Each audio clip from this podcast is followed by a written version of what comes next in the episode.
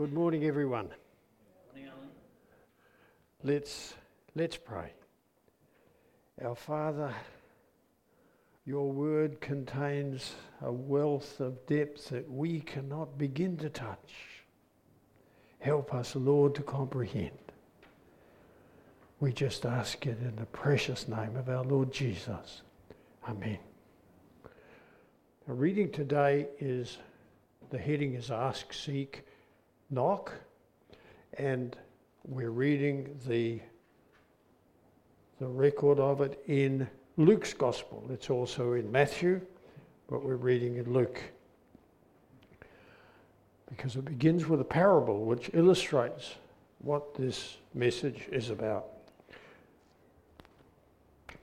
Then he said to them, that's Jesus said, Suppose one of you has a friend and goes to him at midnight and says to him, Friend, lend me three loaves, for a friend of mine has come to me on a journey and I have nothing to set before him.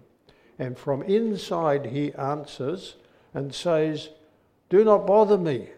The door has already been shut, and my children and I are in bed. I cannot get up and give you anything. I tell you, even though he will not get up and give him anything because he is his friend, yet because of his persistence, he will get up and give him as much as he needs. Sorry, Alan, what is the reading? Sorry? What is the Oh, Luke chapter 11, verses 5 to 13. Thank you. Thank you. Didn't mention it in the beginning.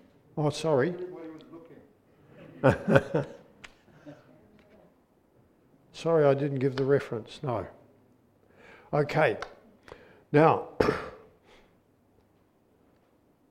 these three words ask, seek, and knock are all in the present continuous tense, which means that they are things to be carried on progressively and not just once only or not just here and there but they are intended to be a continuous practice.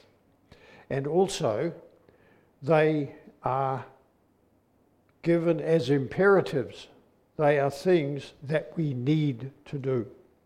We are expected to be continually seeking God, to seeking His will and His direction. Earnestness, diligence, and perseverance is what the Lord seeks in us. The receiving, the finding, and the opening are all in the future tense.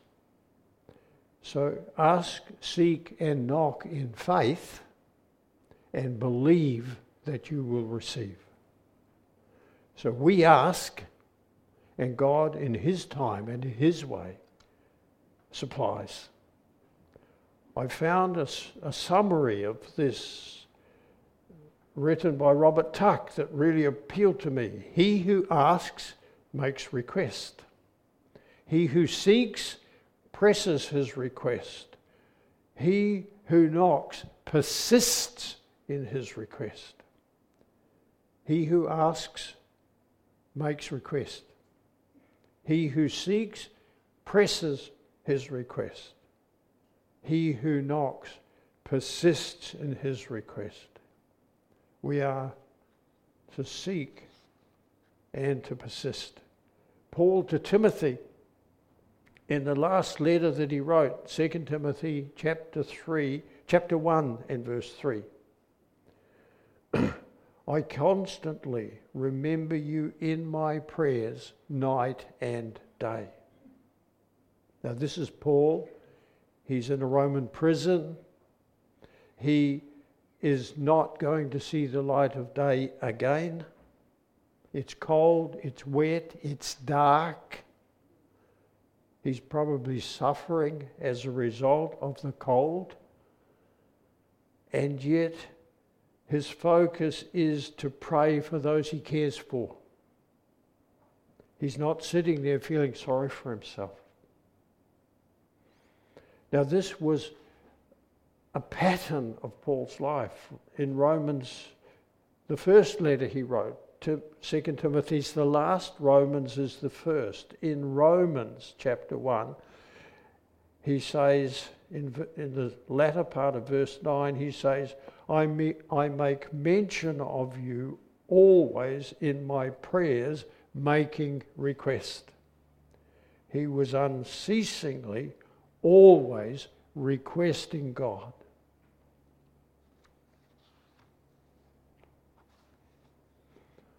So let's look at these three words ask, seek, and knock. The first thing that's interesting about them, if you look, A S K, ask, seek, knock, all the letters of the first word. Just a bit of trivia. ask. As is always the case when you translate from one language to another, one word is not going to adequately, adequately deal with the meaning that was contained in the original word. and this is true here, because to ask also means to request, it means to petition, and it can mean to demand. In Matthew chapter 5 and verse 42, we read that give him to ask of you and do not turn away from him who wants to borrow from you. And the thing is that if this is our Lord Jesus' directive, can we not expect him to do the same for us? Matthew chapter 6, verse 8. Our, your Father, this is leading up to the Lord's Prayer. Uh, your Father knows what you need before you ask Him. And in, in Acts chapter 16 and verse 29, remember that Paul and Silas were in prison and suddenly there was an earthquake and the chains fell off and the doors came open and the prisoners were free to just walk out. And the jailer came in and he called for lights. The scripture says he called for lights. He didn't just say, um, uh, by the way, somebody got a light? He said, Give me a light. I need to see. If these people escaped, is my life in jeopardy because they've all gone? That was the intensity of his asking. And he was trembling with fear. Ephesians chapter 3, verse 20. Now to him who is able to do ab- abundantly more than we ask or think, according to the power that works in us we ask with an expectation that God will bless us beyond anything we could have expected. The second word, seek, once again, to search for, to desire, to require, and also it contains the sense of a demand. And here we see different words, English words used to translate that original word seek. in Matthew chapter 2 and verse 13, Herod the Great, when he heard that there was a king born, and that threatened his dynasty, and he was a man who didn't take that lightly. He even put to death his own family members to protect his dynasty. And so Herod the Great searched for the child Jesus. This was no casual search. Matthew 26 and 16, we read that Judas was looking for opportunity to betray Jesus. And we know that this was a determined searching, a determined looking for an opportunity. And Jesus provided him with the opportunity because Jesus went to the place that Judas knew he would go to. Luke chapter 2 and verse 49. Jesus speaking to his parents. Remember when he was 12 years old, they went up to, the, up to Jerusalem. And he went into the temple and sat down and he stayed there. His family left and headed for home. And uh, on the way home, they couldn't find him. And so they returned to Jerusalem to look for him. And, she, and they would have been searching high and low, everywhere, everywhere they could think of, every person that he might have gone to stay with or gone to see. But Jesus said to them when they found when he found when they found him, he said to them, Why was it that you were looking for me? Their looking was with intensity. Luke chapter 11, verse 16. They were always badgering Jesus. Others, to test him, were demanding of him a sign from heaven. Their seeking was in the form of, of a demand. These references indicate that effort and determination was involved in the seeking. The third word, knock. We know what knock means. We go up and we knock. And that's exactly what it meant in the original language. In fact, it was a bit stronger than that. It even, in, it even included banging on a door with a stick to gain, it, um, it, to gain admittance. Acts 12 and 16. Remember Peter, he was in prison. And in his case, the angel came and set him free. And so he went back to where the disciples were all shut away with a door firmly locked and he continued knocking until they opened the door.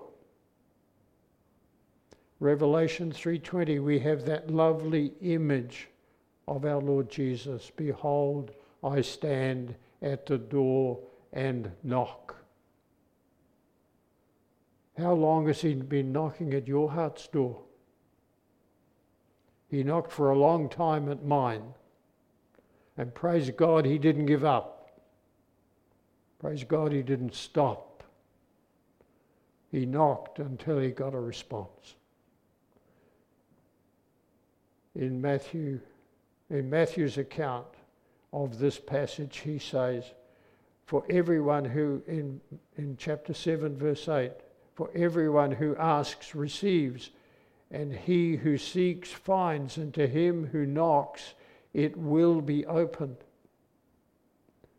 1 John 5 and 14. This is the confidence which we have before Him that if we ask anything according to His will, He hears us. And we need to take account of those words, those five words anything, ask anything according to His will. God wants the very best for us. And He will not give us that which will, or He will withhold from us that which will or could be damaging to us. And our God is a loving parent and He wants only the best for us. Let's read again in the passage, starting this time at verse 11 and reading to verse 13. Now, suppose one of you fathers is asked by his son for a fish. He will not give him a snake, instead, will he? Or if he asks for an egg, he will not give him a scorpion, will he? If you then, being evil, know how to give good gifts to your children, how much more will your heavenly Father give the Holy Spirit to those who ask Him?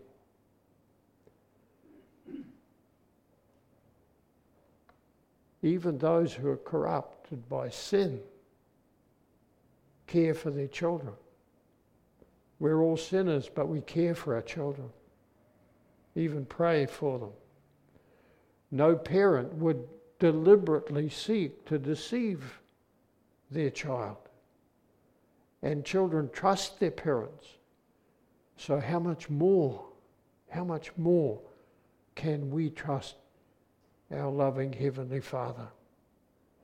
Will not a holy and a righteous God do abundantly more for his children than they could possibly ask? in, in Matthew's account, he asked for bread or fish. Our Lord Jesus gave bread and fish to thousands during his ministry. And the last phrase of this passage how much more will your heavenly Father give the Holy Spirit to those who ask him? Now, that also is in the future tense. It's something that's going to happen in the future. John chapter 7 and verse 39. For the Spirit had not yet been given because Jesus had not yet been glorified. When he was glorified, the Spirit was given. On the day of Pentecost, the Spirit came and indwelled each and every one of them. He has given us His Spirit. Is there anything He's going to withhold from us? I don't think so.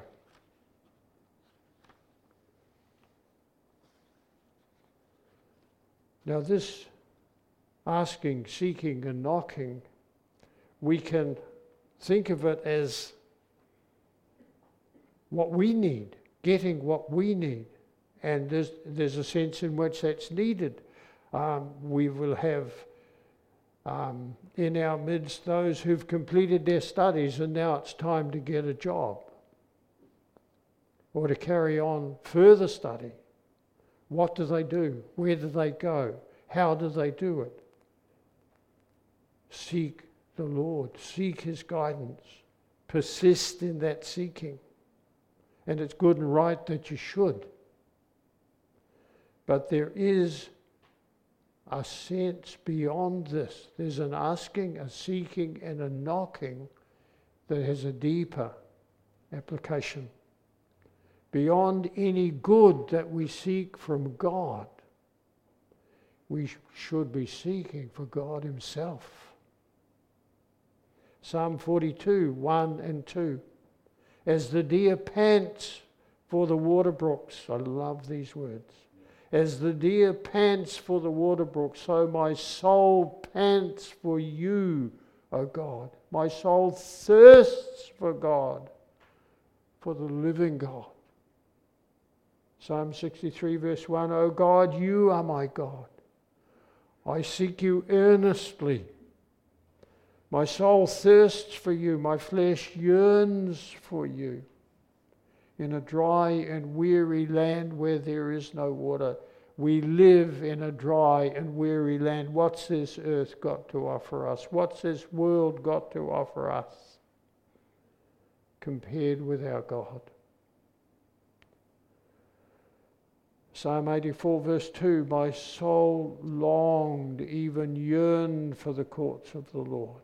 My heart and my flesh sing for joy to the living God. My heart and my flesh sing for joy to the living God.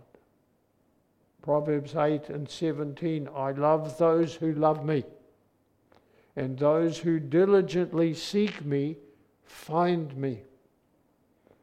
Now you might say to me, well, hold on. That's a chapter about wisdom. Wisdom personified. Yes, but 1 Corinthians chapter 1 verse 24 says this Christ the power of God and the wisdom of God. And in Colossians 2 and 3 Christ himself in whom are hidden all the treasures of wisdom and knowledge. So those who love Christ and those who diligently seek Christ will find Christ.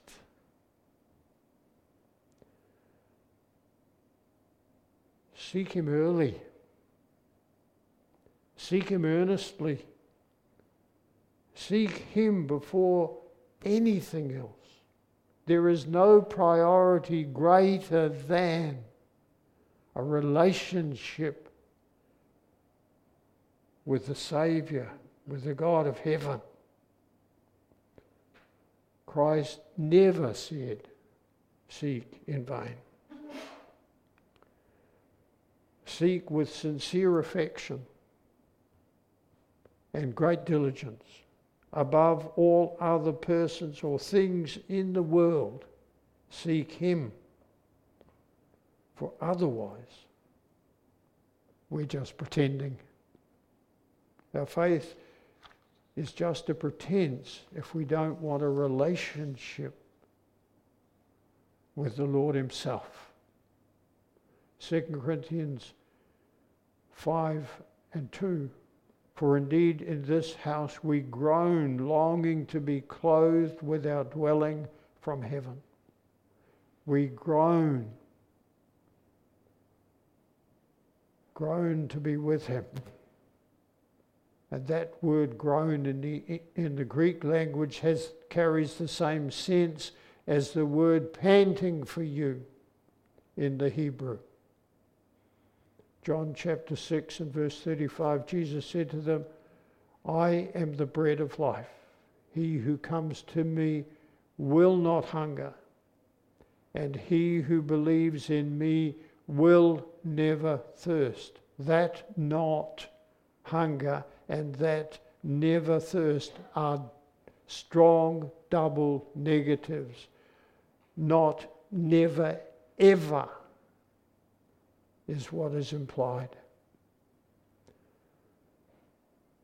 The one who comes to me will never ever hunger, and the one who believes in me will never ever thirst. James 4, verse 8. I like the book of James, he's to the point. Draw near to God, and he will draw near to you. And so, I would ask you a question Have you been listening? Have you heard his voice calling you? He is seeking you. He is seeking your response. Psalm 22 and verse 20, 24. This is Jesus on the cross. For he has not despised or abhorred the affliction of the afflicted neither has he hidden his face from him. But when he cried to him, but when he cried to him for help, he heard. When Jesus cried, his heavenly Father heard and he responded.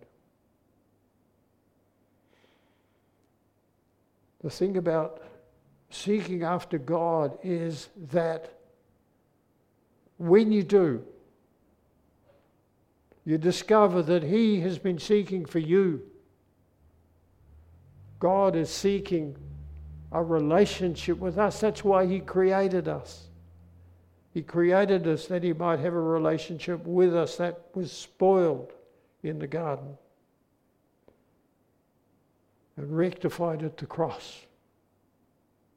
And we can have a relationship with our Heavenly Father. And that relationship will transcend every relationship. Some other relationships, it'll make them better. A loving husband and a loving wife, the relationship is made better because they both love the Saviour. A child and a parent Matthew 11 28, come to me, all you who are weary and burdened, and I will give you rest. This come also is an imperative. It's also something we're required to do. Those bound down with weariness, those burdened with no hope of release. Is life a, is life a grind?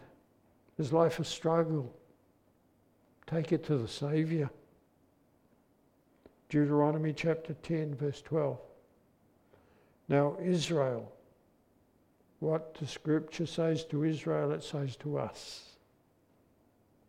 What does the Lord your, your God require of you but to fear the Lord your God, to walk in all his ways and love him, and to serve the Lord your God with all your heart and with all your soul?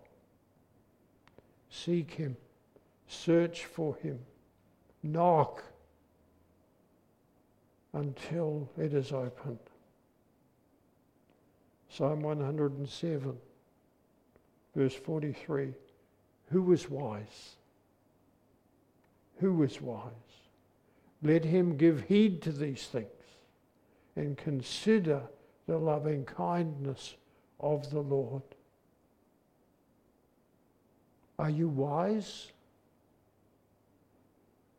demonstrate that wisdom by seeking the loving kindness of the Lord. No one who ever sought him was disappointed with what they found.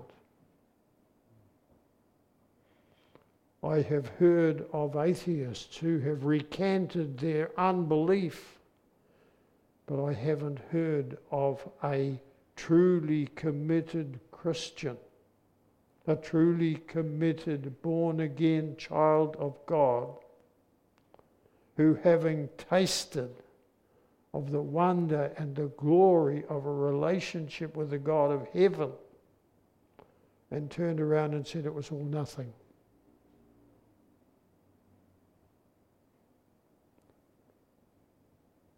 taste and see that the Lord is good.